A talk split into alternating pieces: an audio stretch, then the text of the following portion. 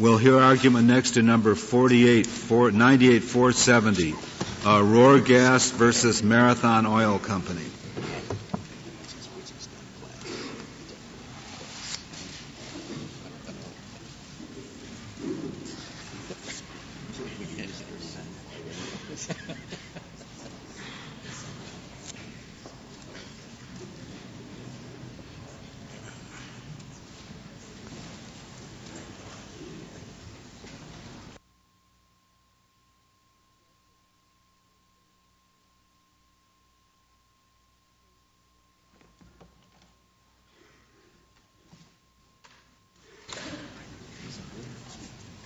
Mr. Wright. Mr. Chief Justice, and may it please the court, this case presents a single technical jurisdictional procedural issue. It is a case clearly of first impression here. It would not be here if you'd ruled on it before. But despite all those negatives, I submit that the case raises important issues both about the efficient functioning of the district courts and about the proper relation between courts of the states and courts of the United States. Although I view it as a case of first impression, I believe that a line of cases from this court has established a rule of law, and that from that rule of law we can find the answer to this particular issue. And the rule of law that I believe your cases support is that a federal court may make a wide variety of decisions prior to determining whether or not it has subject matter jurisdiction of the case, but that it may not decide any issue that relates to the merits of the case. We believe that that's a line that was clearly drawn in Steel Co. and a, a line that has been drawn in many of the other cases. Your cases say that the that a court can pass on the issue of class certification without deciding whether or not it has subject matter jurisdiction. That was Amchem, of course. That a court can uh, hold that a lower court properly exercises its discretion in declining uh, to use pendent jurisdiction without deciding whether pendent jurisdiction existed under the circumstances of the case. That a court can order younger abstention, though it hasn't decided whether it has uh, subject matter jurisdiction. That was Ellis versus Dyson.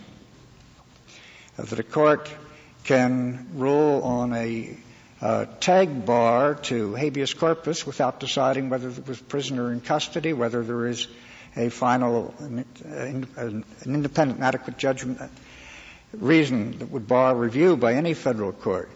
We, we believe that there is, is a line of cases that provide the rule by which this case is to be measured. Then, immediately I ask myself, should there be an exception to that rule of law, whereas here, the issue that the federal court decided, without deciding whether it had subject matter jurisdiction, is one that would have preclusive effect so that it would bar a state court from making an independent judgment on that. I submit there should not be uh, an exception to the usual rule on those grounds. Mr. Wright, uh, the the majority in the Court of Appeals in this case uh, reversed the district court, did it not?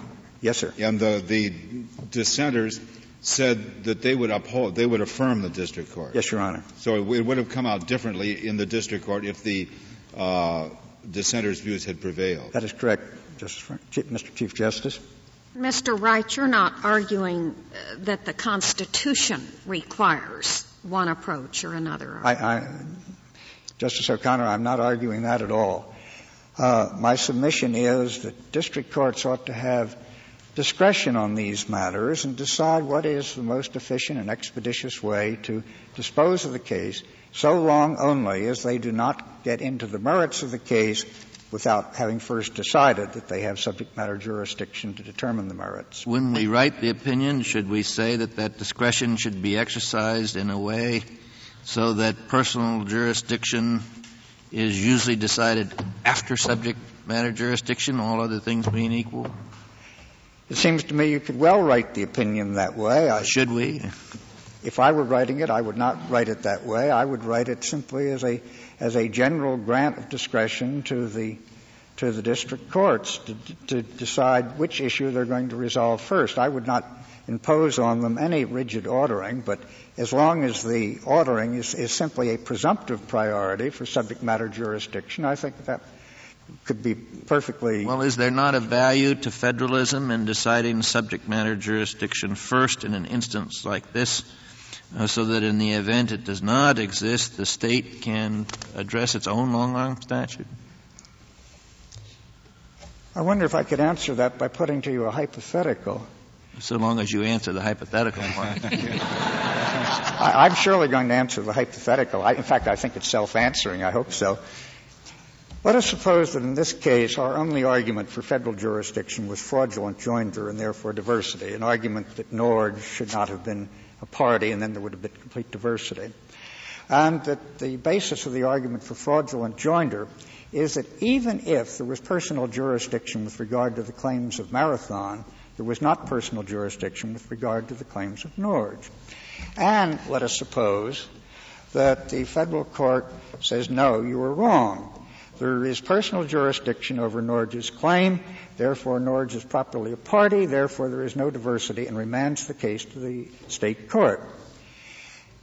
In my submission, we could not then come in and seek to relitigate the issue in state court of whether there was personal jurisdiction of the claims of Norge against us. That, that would have been an issue determined by a, a federal court, and under Baldwin versus Iowa traveling men, we would be barred from ever raising that again. That would mean that the state court would never have had an opportunity to pass on that issue of personal jurisdiction. Well, my, my, my question was directed to this. It seems that you give no weight at all to subject matter jurisdiction as having some sort of a priority over personal jurisdiction, assuming both are, both are of equivalent um, uh, difficulty. And isn't there a federal interest in allowing the state, uh, in, in, an instance somewhat like this, uh, to have the, the, first opportunity to address its own long arm statute, assuming there's uh, subject matter jurisdiction and personal jurisdiction in the district court are questions of equal difficulty. Of course, there's always a federalism. Because you indicate that there is some discretion, and I want to know what um, uh, what are the what are the determinants in guiding that discretion. Well, I think that an important determinant in guiding the discretion would be the extent to which this would require the federal court to pass on difficult issues of state law, the extent to which the questions of personal jurisdiction are intertwined with the question of subject matter jurisdiction, as indeed we think they are here, that all of those would be relevant considerations in deciding which issue you would, should address first. You, you go further, I take it, than the dissenters in the Court of Appeals. As I understand their position, it was presumptively you decide the juris, subject matter jurisdiction first, but it's not an ironclad rule. The majority said it's an ironclad rule. You, you would say basically just leave the whole thing up to the district court.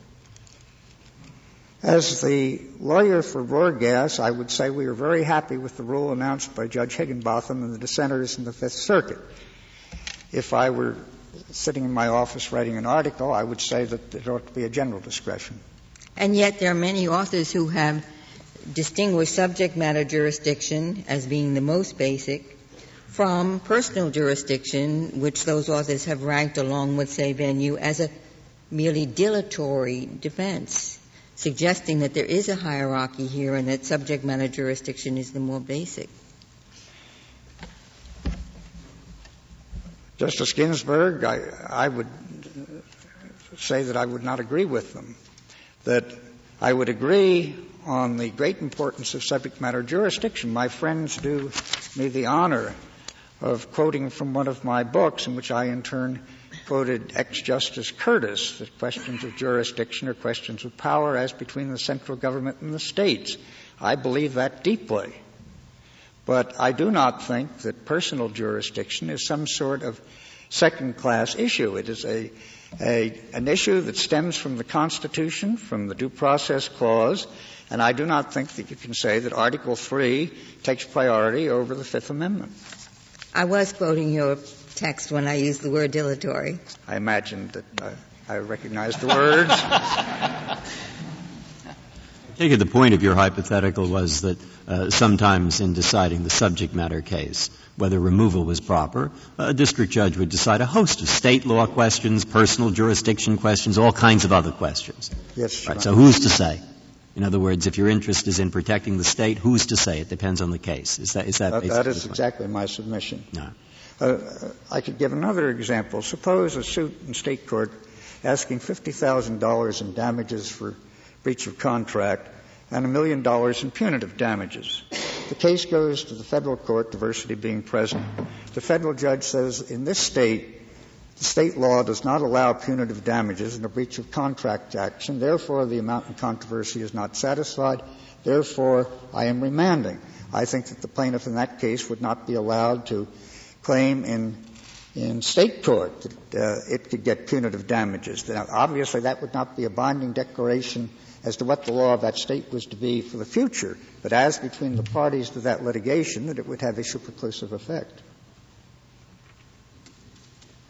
Mr. Wright, as to the preclusive effect, imagine that this case had been dismissed for want of personal jurisdiction. Plaintiffs begin all over again in state court, and they say, State court, the first thing we want you to do is to give us a declaration that there is personal jurisdiction, and the reason that you're not bound by that federal court is they lacked subject matter jurisdiction, and that's open to collateral attack. So that your premise about the preclusive effect is wrong the federal court would be accomplishing nothing because it wouldn't bind the state court.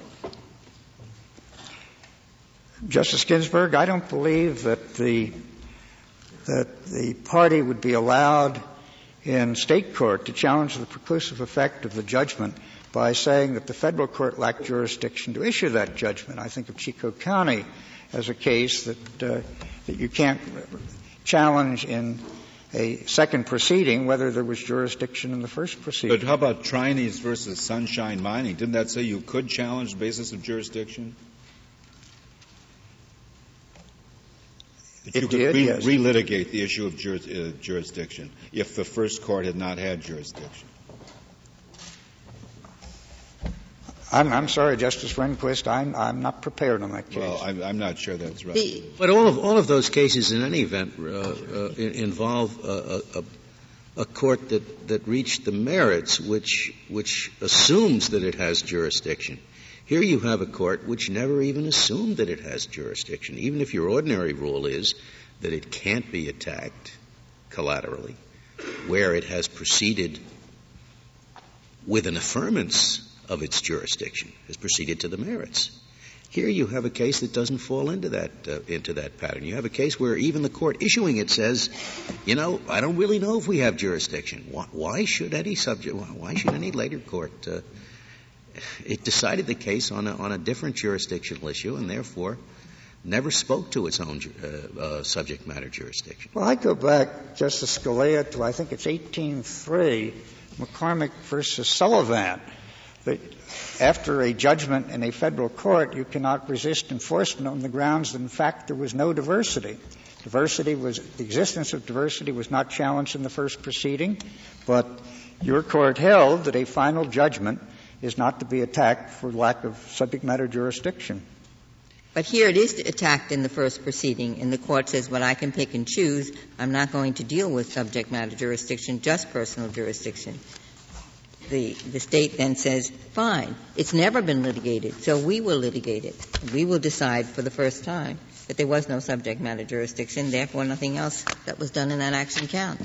It was So, so you would have a, a, a delightful, uh, a quite parallel uh, situation. The um, the federal court will have decided the personal jurisdiction question for the state courts, and the state courts will have decided the subject matter jurisdiction question for the federal courts. I like it.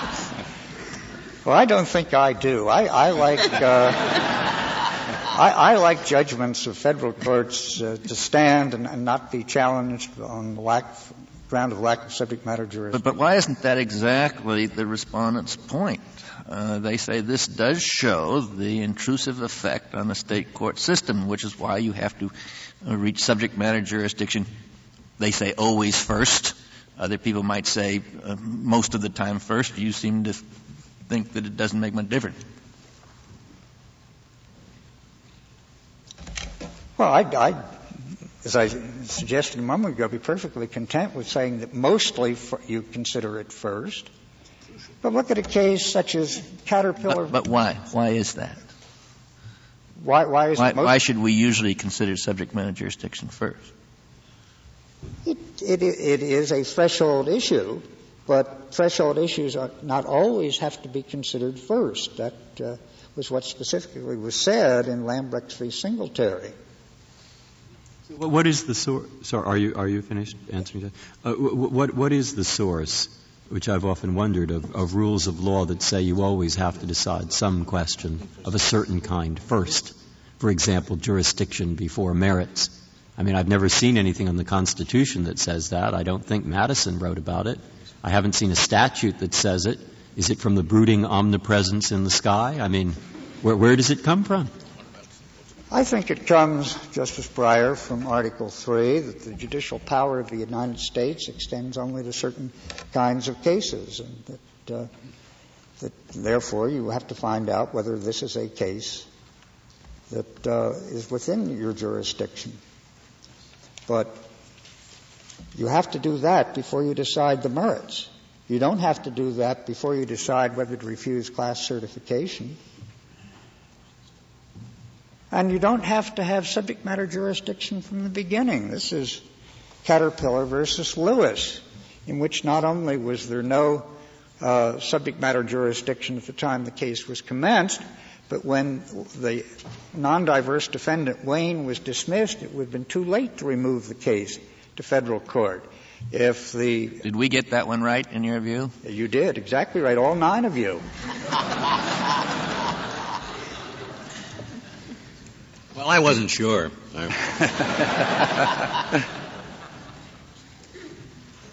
there was some compelling practical consideration in that case, though, was there not? I mean, they had an entire trial.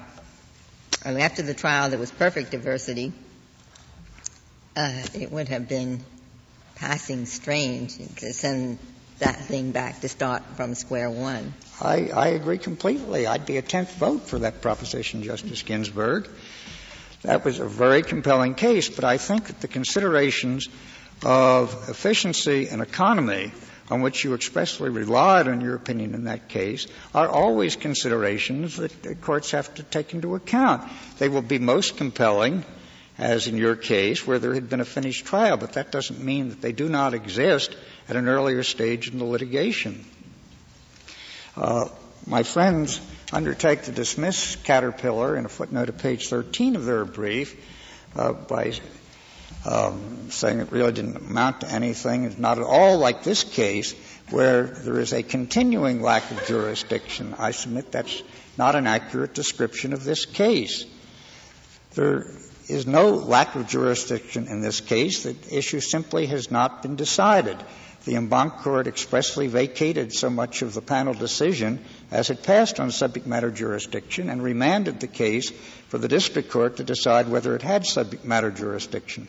That decision has not yet been made, so it can't be uh, looked at as a case with a continuing lack of subject matter jurisdiction, but as a case in which the issue of subject matter jurisdiction has not yet been determined. But in your view, it need never be determined because if the district court is right that she could dismiss for personal jurisdiction, and that binds the state court, then subject matter jurisdiction is never determined and properly so. I agree entirely with that. And I, I think the same thing is, is, true in Amchem, that subject matter jurisdiction never has to be decided because you hold that the class should not have been certified. And so you don't pass on the both constitutional and statutory objections to subject matter jurisdiction that were present in that case. If there are no further questions, I will reserve my time. Thank you, Mr. Wright. Mr. Hutchinson, we'll hear from you. Thank Thank you, Mr. Chief Justice. May it please the Court. What petitioner proposes here is to ignore a first principle of the carefully defined and limited power of federal courts. Efficiency jurisdiction is wrong for three reasons. First, it violates fundamental constitutional principles allocating judicial power between the states uh, and the federal government. Second, it negates congressional policy favoring remand. And third, and ironically, it's inefficient. Federal courts can't act without power. Well, he, uh, uh Mr. Wright gave several examples of situations where courts apparently properly and with our approval in some instances have decided certain things other than subject matter jurisdiction before reaching the merits and that have disposed of the case insofar as the federal court is concerned. For instance, class certification, as we just heard. Now, what about all those cases? And he, he recited uh, several others pendent jurisdiction, younger abstention, and so on. The abstention cases, uh, Justice O'Connor, uh, involve situations where the federalism uh, issues aren't raised. There, the court is, is declining uh, jurisdiction when it has uh, jurisdiction. in the Lambrix case. Well, without deciding in some instances, like class certification, without even deciding whether there's subject matter jurisdiction. Class certification is a different uh, issue, Justice O'Connor. In the Amchem case, uh, what, what the court said is that the, the certification issue was, ant- was a logical antecedent to determination of subject matter jurisdiction. Before justiciability could be analyzed in the Amchem case, which was the issue that was being raised by one segment of the class, the court had to determine exactly what is this class so that it can then address subject matter jurisdiction. And in fact, I think Amchem is a very good illustration of efficiency jurisdiction, as, as uh, uh, Judge Becker pointed out. Uh, that was a wonderfully efficient case. Judge Becker called it a humongous class of asbestos cases, but he said the court can't go beyond its power, and that's what it did when it certified these cases. Uh, what, he said, what if the what if the subject matter jurisdiction issue turned on some fact finding that would take place at trial? What's the court going to do then? And yet here's a personal jurisdiction issue just sitting there, right there, that the court could decide. What's it going to do? The court doesn't have the power, uh, Justice O'Connor, to decide that issue until it determines that it has the capacity uh, to decide the case. And that comes from the fundamental difference between. So you say it would have to go to trial and determine these factual questions, despite the lack of personal jurisdiction. Uh, Justice O'Connor, you can. I, I think there are hypotheticals that you can come up with that uh, make it difficult for a court to determine subject matter jurisdiction. I think that is rare. I think Professor Wright himself has indicated well, those what are rare if we situations. have a rare case? In the rare case, the court has to undertake whatever procedures it has to uh, to resolve whatever, uh, whatever antecedent issues it has to in order to get to that uh, nub uh, issue of subject matter jurisdiction. Uh, and I, I, I words, you you want to support a per se rule, no matter what. You you have no ex- exceptions in your view. The exceptions, uh, Justice O'Connor, are those which have been established in the cases, for example, the inherent power cases, which deal with the court's authority to manage uh, its docket uh, and to manage proceedings before it. But when a court goes beyond that, beyond that inherent power to maintain the status quo, then it is it is uh, uh, exceeding its power under Article Three. And if do you if, do you um, uh, subscribe to that even even when it is not a removal case, even when the alternative is not uh, the same case proceeding in state court, or is it just in these removal situations? Justice Scalia, I think it applies the the from constitutional standpoint, it would apply across the board. So, in all cases, even even if it's not a removal case, uh, where there is a uh, um, personal jurisdiction issue and a subject matter jurisdictional issue, you would say that the federal court has to decide the subject matter jurisdiction first, or else it has no authority to pronounce on personal jurisdiction.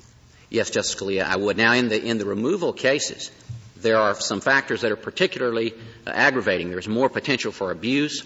There's the situation, kind of an anomalous situation, that a defendant has removed to federal court claiming subject matter jurisdiction, and then, as in this case, tells the district judge, I have removed it to you, asserting subject matter jurisdiction, but you don't even have to address it. You can uh, circumvent it. Mr. Hutchinson, I ask that- you this question about uh, two possible bases for challenging subject matter jurisdiction. One would be that the plaintiff does not have standing, and the other would be that the question is so frivolous that it doesn't merit review at all. Which must be decided first as between those two? Insubstantiality and, and statutory standing or constitutional standing. Constitutional standing and insubstantiality. Uh, Justice Stevens, I, I think that was part of the the, uh, the questions that were uh, discussed at, at uh, some length in the Steel Co. case, which is whether Oh, you can. well, okay. That, that the issue of of what, There the what court have a, would have a choice. constitutional versus statutory standing, and I would submit to the court that in, in one sense that's two sides of the same subject matter jurisdictional coin, uh, and that's very different from the situation we have here: subject matter jurisdiction, the power of the court, and the, and the defense of the party. But, but Justice Stevens is correct that we do use uh, what you might call an efficiency model whenever we allow a dismissal on jurisdictional grounds because the federal claim is frivolous. I mean, you're you're uh, without looking into whether there is subject matter jurisdiction for you know for other reasons. We just say the federal claim is frivolous, and, and, and as Steel Co. makes clear, that is regarded as a jurisdictional dismissal. What, what is there to be said for that except efficiency? What is to be said to that, uh, Justice Scalia, to distinguish it, is that the court is looking at subject matter jurisdiction. It may be applying an efficiency uh, uh, uh, factor Yeah, but it's not looking to Article Three jurisdiction, is it? for any. It's looking, it's looking to the statute, isn't it? It may be. It may be. Well, and, and if it does that, and if that is proper, then in effect, we, we've already decided the issue as to whether the Article Three point always and under all circumstances must take precedence. I I don't quite follow that, uh, Justice Souter. The, it, it seems to me that the, uh, when you're saying it's insubstantial, you're saying it's not a case or controversy under Article 3. Uh, otherwise, you would. Well, we, we, are, we are saying in the first instance that it's a frivolous claim in relation to the statute under which it is brought.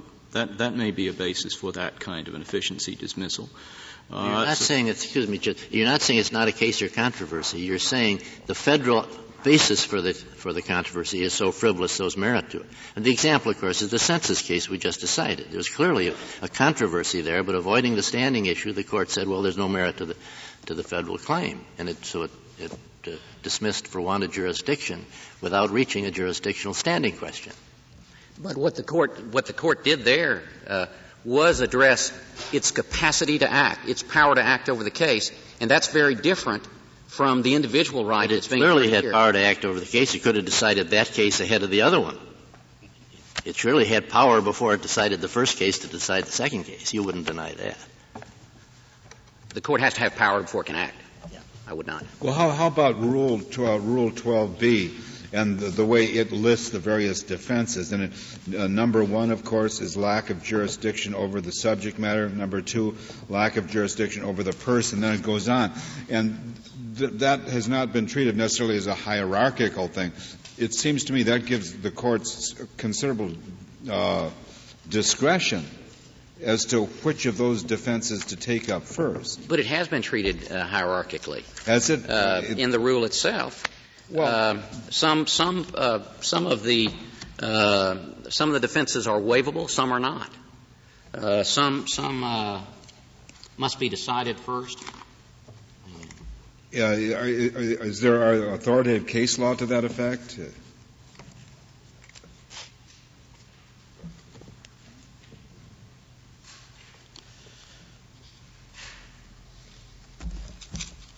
Uh, Justice Scalia, I was uh, I was actually referring to uh, to uh, uh, to Professor Wright's treatise. That, that is correct. uh, and, if I may, Your Honor. Is that res judicata here too? It is not. It is not, Justice Scalia. But I thought the uh, uh, some of the Hutchinson, language. Subject matter jurisdiction is preserved and it can be raised later and later, so it's the most holy one in that respect. But there is no, um, in Rule 12b, it, it says The only economy thing in the rule is if you got one, try to bring them all at the same time, except if you leave out subject matter jurisdiction uh, and, and one or two others, that you could bring those up later. But that, that's all that Rule 12b says. It says here are, the, here are these pre-answer defenses. You can bring these up by motion pre-answer. And you should, if you bring one, bring all the others that you have at the same time, except there are certain ones that you don't, that, that are saved out even if you don't bring them. That's all that Rule 12 says. It doesn't say that you must um, bring subject matter jurisdiction, and if you don't, and if you bring, you can't bring personal jurisdiction. It doesn't have any of that kind of ranking. Well, what, what I was referring to, uh, Justice Ginsburg, was Rule 12H, uh, which indicates that uh, a defense of lack of jurisdiction over the person, improper venue, insufficiency of process, uh, all those things uh, can be waived. Uh, but, but, jurisdiction, subject matter jurisdiction. yeah, because there's always jurisdiction over the person by consent. So there's that difference, but how does it relate to the issue that's, that's before us? And you have been talking largely in the abstract. One response that I give to your floodgates, oh, this is going to be deceptive, you're, predicating rather dumb district judges. I mean, if su- subject matter jurisdiction is phony, the district judge is going to say, get rid of it, send it back. I mean, diversity, is there diversity? Is there a federal question on the face of the complaint? Every, I thought everybody agreed that in most cases, the lack of subject matter jurisdiction is clear. So you don't get this floodgate. On the other hand, there is what Justice O'Connor referred to as a rare case, which I looked at this case and said, well, maybe this is it, in that this party, Noria, that's, that's alleged to be uh, fraudulently joined as a, as a plaintiff, that, that's all bound up with the merits of this case. So that you may not be able to sort out whether there, there was a sham party that um, inserted simply to block diversity until you get to the merits and to see whether this NORIA has any real substance. That suggests, though, uh, Justice Ginsburg, that that a court has, may re, uh, pre-try a case in determining remand. And that would be against congressional policy. The, if all doubts well, let, be resolved. Let's, let's not talk about policy, about specifics. The district judge says, gee, you can't cre- create an absence of diversity in a phony way any more than you can create. So I have to see whether there is really diversity. And there is really diversity if Noria doesn't belong in this litigation. But I can't tell that in this complicated picture till we get some kind of uh, evidentiary hearing. But in this case, the only evidence in the case was that Norga owned the license and that that license was damaged uh, by the by the acts of Ruhrgas. That was the only evidence before the court. It was indeed a simple question. The all, and that's that's the, the irony of this case is that the subject matter jurisdiction questions were easy. Well, why was it so easy when when the Fifth Circuit itself, the majority said, "Gee, we're a little uncertain about that panel that that held there was no subject matter jurisdiction." So we think it better go back to the district court to decide. If it was all that easy, then the majority of the Court of Appeals surely would have said, yeah, the panel got it right, there's no subject matter jurisdiction. But they took the extraordinary step of saying, we're not going to go back to that panel decision. We want the district judge to explore all these questions. So if, it, if you were right about it was easy, then why didn't the panel decision stand? I can't speak to the to the dissenters uh, or why they didn't allow. I'm talking the about the court, the majority, not the dissenters the court could have said subject matter jurisdiction has to be handled first, and the panel had it right. There was no subject matter jurisdiction. Isn't that what the, the three judge panel decided? There yes, no? Justice, Justice Ginsburg, the, the, the majority could have done that, but they, they decided to return it to the district court, and I don't know why. May I ask, uh, just to, to, understand the purity of your position, if the attack on personal jurisdiction had been insufficient service of process, they challenged the way in which the process, would you still say that could not be decided before the subject matter jurisdiction issue? In other words, take this example. Supposing you have attack on the line item veto case and you want to challenge the standing of the plaintiff. And the motion to dismiss has two grounds. One, he doesn't have standing for all sorts of cases. Secondly, they didn't leave the summons at the right uh, person at the corp- at the wherever it should have been left. Must the judge decide the standing issue before deciding whether service was proper? In your view? In my view, yes, Justice Stevens. That the, the court first must satisfy itself it has Article Three uh, power over the case before it can address subject. Why? Why? Just I've always wondered this, and I'm not saying there's no answer to it. It's not. But but but if uh, all these cases, indeed, where it's Article Three power versus the merits, uh, they, they all uh, are cases in which it's arguable both ways whether there is or there isn't the Article Three power. We're only talking about cases in which a district judge could be re- reasonably uncertain so if this is so holy that you have to decide the question of power first, why don't you have to have an immediate appeal? I mean, suppose the district judge were to get it wrong. Suppose horror of horrors, he were to think there is Article 3 power to hear this case. And he's wrong. There isn't. Why is he permitted to go ahead with the merits before all that's finally resolved on appeal, perhaps by certiorari? Courts, courts can get it wrong, Justice Breyer, mm-hmm. but the fact is they have to get it they have to determine. Why? Have to make that determination. Why? Why? In other words, why is it that it's absolutely incumbent upon the, the, the, the, district judge to decide every difficult, no matter how difficult, question of Article 3 power first, including yours here, before going on to another easy question, but it isn't incumbent upon the system to decide that question definitively first? Because of Article 3 and the limited power of the federal courts, if you allow the court to exercise power before it determines that it has power, then it has exceeded. Exactly. So why don't we have to have appeals and certiorari and really get it solved before we can go ahead to the merits? It's a constitutional matter, after all. How, how, why, why don't you have to have a full range of appeals first? Because, because Congress has spoken to that in a removal case, mm. and they said if, if in remand it cannot be appealed. And I think that. Because you're not giving me the answer correctly that I'm looking for, which is it would be totally impractical. Now, totally is, that, is, that, is that relevant? It, no, Justice Breyer. Efficiency can never uh, trump uh, constitutional but, principles. But, but there's a constitutional principle that the uh, defendants asserting with reference to personal jurisdiction as well. Suppose you have somebody uh, who, who, sued in Texas. He said, "I've never been in Texas," and they say, "Oh, you negotiated a deal there." No, I did that in San Francisco. Just a factual determination. Was he ever in the state of Texas? Was it in San Francisco or Houston, where he had the one deal that he negotiated in the United States? He's from overseas. He says, "You have no, you have no constitutional power over me." But you would say, well, we want you to go to Houston and spend hundreds of thousands of dollars on attorneys uh, uh, litigating subject matter jurisdiction first. That, it seems to me, is a serious abridgment of his personal right not to be subject to the jurisdiction of the court. And you just sweep that under the rug.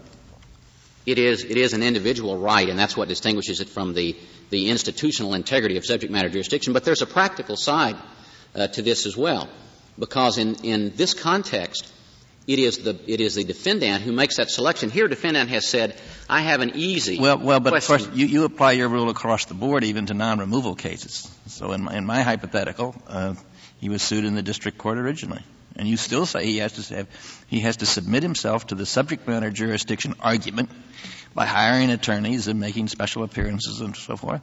That, that, that that's not the the uh, the rationale of the statutes that, um, of the constitutional provision that gives you protection against a court asserting jurisdiction over you if, if it has no personal jurisdiction under the 14th Amendment. Every, every defendant is going to be inconvenienced, but the, the sanctity of the federalism system uh, must take priority uh, over that determination. And we're not in our, in our situation saying that personal jurisdiction is not important, it shouldn't be decided. It will be. But in the what, in what the authority do you have for the standpoint that federalism takes uh, precedence over personal over personal freedom? Over the what, over the right of case, the individual. What, case do I cite when I write the opinion that has that? I would I would cite I would cite those cases that define what is a jurisdictional prerequisite for the case for the court to act. Uh, the Zipes case, which said it is a uh, jurisdictional prerequisite if it can't be waived if it can't be established by estoppel. I would cite Republic National Bank and Landgraf for the principle that a jurisdictional prerequisite speaks to the power of the court, not to the rights of the parties. I would cite the Caspari case for the principle that a jurisdictional prerequisite must be raised by the court sua sponte. None of those apply to personal jurisdiction. The, uh, some of the, the points, uh, Justice O'Connor, you raised some of the cases that you mentioned, the Lambrix case, for example. The Lambrix case dealt with the Teague rule. In the Caspari case, that very issue was raised uh, by this court. Is the Teague rule a threshold jurisdictional issue? And the court said no. It's waivable. Uh, and therefore, it doesn't rise to the level of a prerequisite that has to be considered by the court. In the Amchem case, the, the class certification was logically antecedent uh, to a finding of subject matter jurisdiction. In the inherent power cases, such as, uh, or uh, Willy actually wasn't an inherent power case, it was a sanctions case, that was the court's power to manage uh, that was being invoked. And there are limits to that power, as this court found in the Catholic Conference case. In the Catholic Conference case, uh, the district court uh, had ordered discovery, uh, and it was a contempt motion in connection with that discovery. And the Catholic Conference case said the discovery sought in that case was not for the purpose of determining subject matter jurisdiction. Therefore, it exceeded the court's power. May I ask you to comment on another consideration that occurs to me as I think about the problem? Sometimes the jurisdictional issue, like a standing question, will raise a serious constitutional question, whereas the personal jurisdiction may merely be a matter of fact or interpreting the provision of state law. Uh, what about commenting on our policy of trying to avoid constitution, difficult constitutional questions when there's another principled basis for decision available? I, am familiar with that line of cases, uh, Justice Stevens, but again, uh, I don't think that rule can be taken uh, uh, this far. Uh, and to say that you, the court goes into a balancing. You'd say that even if there's no personal jurisdiction, we have an obligation to address the difficult constitutional question. You have, uh, my, yes, yes Justice you must Stevens, decide it. You must decide it first. And and what is then you're withdrawing here? from one thing you said in your brief, which I, you said if the subject matter jurisdiction question is real tough. This is on page 1819 of your brief. If it's real tough, there's a simple solution: remand. Don't decide it.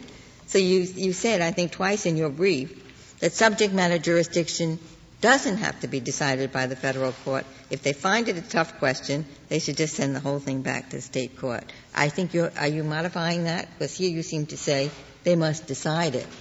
No, Justice Ginsburg, in a, in a uh, removed case, uh, the, the, courts are uniform in saying that doubts should be resolved in favor of remand in order to follow the, the dictates of Congress uh, in the removal statutes. And as this court recognized in the international primate, is, these are mandatory statutes.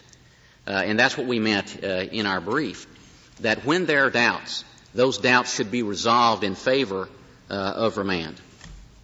Well, what does that mean specifically? Does it mean that, as you seem to imply here, the court says subject matter jurisdiction case, messy here, we maybe have it, maybe we don't, but resolve that doubts in favor of remand, remand, we decide nothing.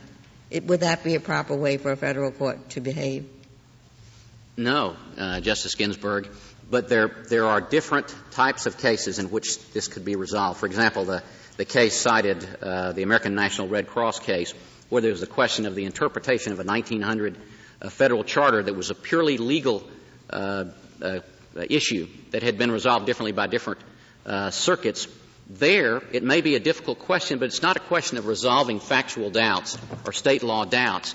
It's a question of looking at a, a, the language of a charter and interpreting it. In this case, there were questions of state law intertwined with uh, the factual situation, intertwined with questions of, of the constitutional due process.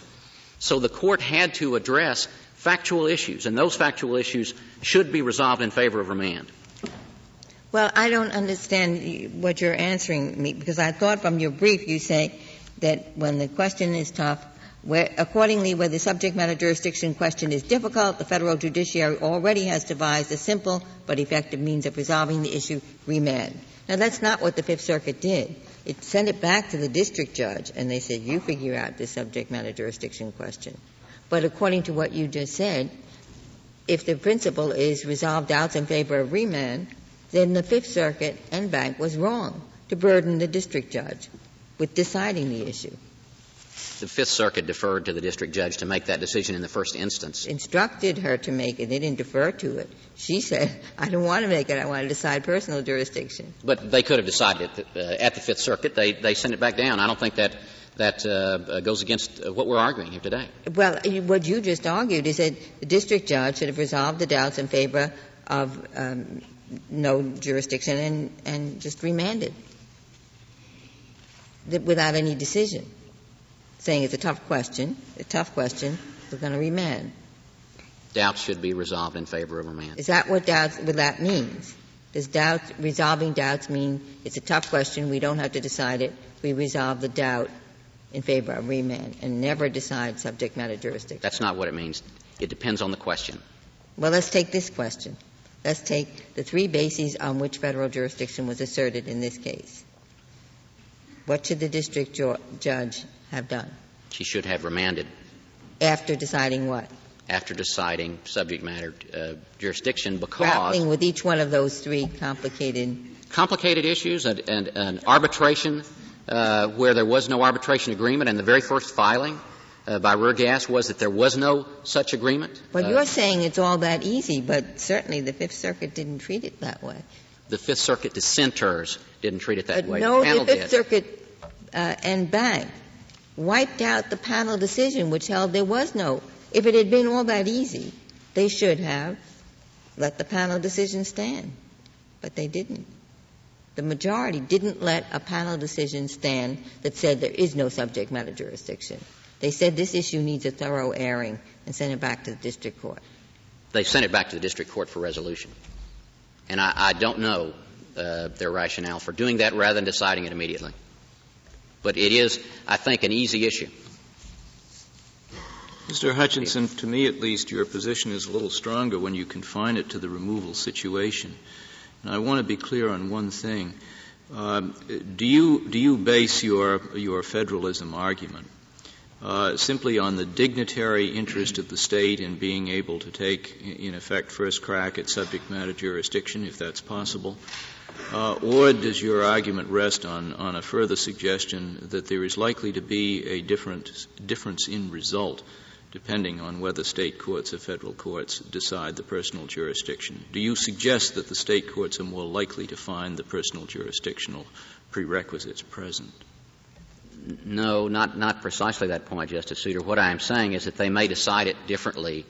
Uh, and uh, you're just saying in, in, in, a close case in which courts could reasonably go either way, it's better to let the state court uh, have the first chance if that's possible.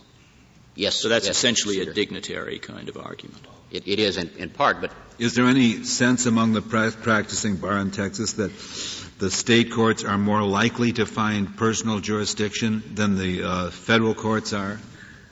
No, but the burden of proof is different. What, what is the difference? The burden of proof is in, in uh, under the Kawasaki case, uh, the Texas Supreme Court, the burden of proof is is on the uh, defendant to to disprove every ground of personal jurisdiction, whereas the burden of proof applied in federal court is the burden of proof uh, is, is on the plaintiff. Well, so that that's one difference. Well, it seems odd for some reason. I, Mr. Hutchinson, isn't that a federal, the whole thing a federal question? I mean, here the assertion is there is no power over me compatible with due process. And since the Texas statute goes the length of due process, we don't have to worry about if it stops short of that. It's a, it's a question of due process, and yet you're suggesting that the state court could have a burden of proof that makes it easier for a plaintiff to assert jurisdiction over a defendant than in the federal court. I would think that that, since it's, it's a federal constitutional question, would have to come out the same way with the same burdens in both courts. And if the Texas courts have said something different, the defendant has to negate jurisdiction. That's. Yes. Uh, Justice Ginsburg, what, what I, I think uh, the point here in this particular case is that uh, the issues of due process are intertwined with state law uh, and with the factual situation because one of the issues uh, in the due process argument was under the Texas long arm statute was was there a tort uh, in Texas? I think the court uh, got this wrong, but the issue that the court addressed was was there a completed tortious act within the state which involved an analysis of of tort law as well as the facts. So I, think, I think you've answered the question, Mr. Hutchinson. Thank you. Thank you, Mr. Mr. Chief Wright, you have 10 minutes remaining. Thank you, Chief Justice. Let me first speak to the issue that was just discussed about burden of proof. We did not discuss that in our briefs. We didn't think it important enough. The Fifth Circuit, in fact, has held that the Texas burden rule is, quote, exactly the sort of state procedural accessory that federal courts are not bound to don whenever they enter the diversity courtroom. That's Product Promotions 495 Fed Second 483. The Texas Supreme Court has held that uh, that if the plaintiff does not allege that defendant has performed a specific act in Texas, then the mere finding or allegation that defendant is a non-resident is enough to carry his burden of proof. So I really think the burden of proof issue here is not significant. I go back to uh, Justice Kennedy's question to my friend. Uh, suppose that uh, pleading the summons and complaint are served on Norge, as I pronounce it, others have different pronunciations, in Germany, and they say, well, we've not been in Texas. We're not subject to the jurisdiction of the courts in Texas. Let us suppose that the case had been brought in federal court. If position for which Marathon has been arguing here is right, it would be necessary for uh, Norge to come in, litigate uh, complicated and novel matters of federal subject matter jurisdiction, when it says we have an easy uh, personal jurisdiction objection, an objection that is constitutionally raised. And what I think highlights the illogicality of that is that, as we know, if you are served and you believe that you are not subject to personal jurisdiction in the court of a state, you can simply refuse to go there, do nothing, and collaterally attack the judgment. If you go there as in Baldwin and litigate the personal jurisdiction issue, you cannot then raise it in an enforcement action. But if you simply ignore the, the first action, you can then challenge any judgment. I don't think that's what we want to encourage people to do. We don't want them deciding for themselves what the law is and gambling that they will later be held to be right. We want them to go into court and present their objection in an orderly way. But if my defendant comes in and says, I'm not subject to your personal jurisdiction, Madam Federal Judge, it, it seems to me that it is wrong to say that that defendant must litigate issues of federal subject matter jurisdiction rather than having the case dismissed because there is no in personam jurisdiction. That, of course, I, am they're positing uh, because my friend Mr. Hutchinson says his rule applies across the board to all cases, original and removed. And in, the, in an original jurisdiction case, I think that would simply be an intolerable rule, and I don't think that it has much more logic to commend it when it is on in a case that is, is in the federal court by virtue of removal. Do you acknowledge, Mr. Wright, that, it, that there's a stronger case for what Mr. Hutchinson proposes in the in, in the removal situation, or or does does it really come down to the same thing anyway? Uh, just a federal court acting beyond its um, allegedly acting beyond its uh, subject matter jurisdiction. Well, excuse me, Justice Scalia, I think that the federalism component becomes more significant when it is a removed case.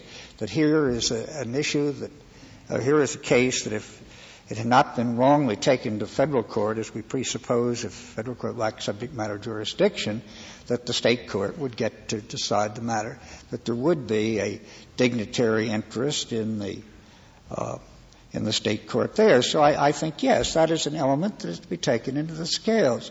But I quoted at page 23 of my opening brief a sentence from Justice Black's opinion in Younger versus Harris that has for years been my mantra with regard to federalism, that it means neither strict obeisance to states' rights, nor regarding the federal government as in control of everything. It regards it requires a sensitive recognition of the interests of each of the systems. And I think that in the removal cases, such as this one, that the efficiency considerations uh, for the federal court outweigh the dignitary interest of the state court in, in retaining the power to decide the issue. If there are no further questions, I thank the court. Thank you, Mr. Wright. The case is submitted. The Honorable Court is now adjourned until tomorrow at 10 o'clock.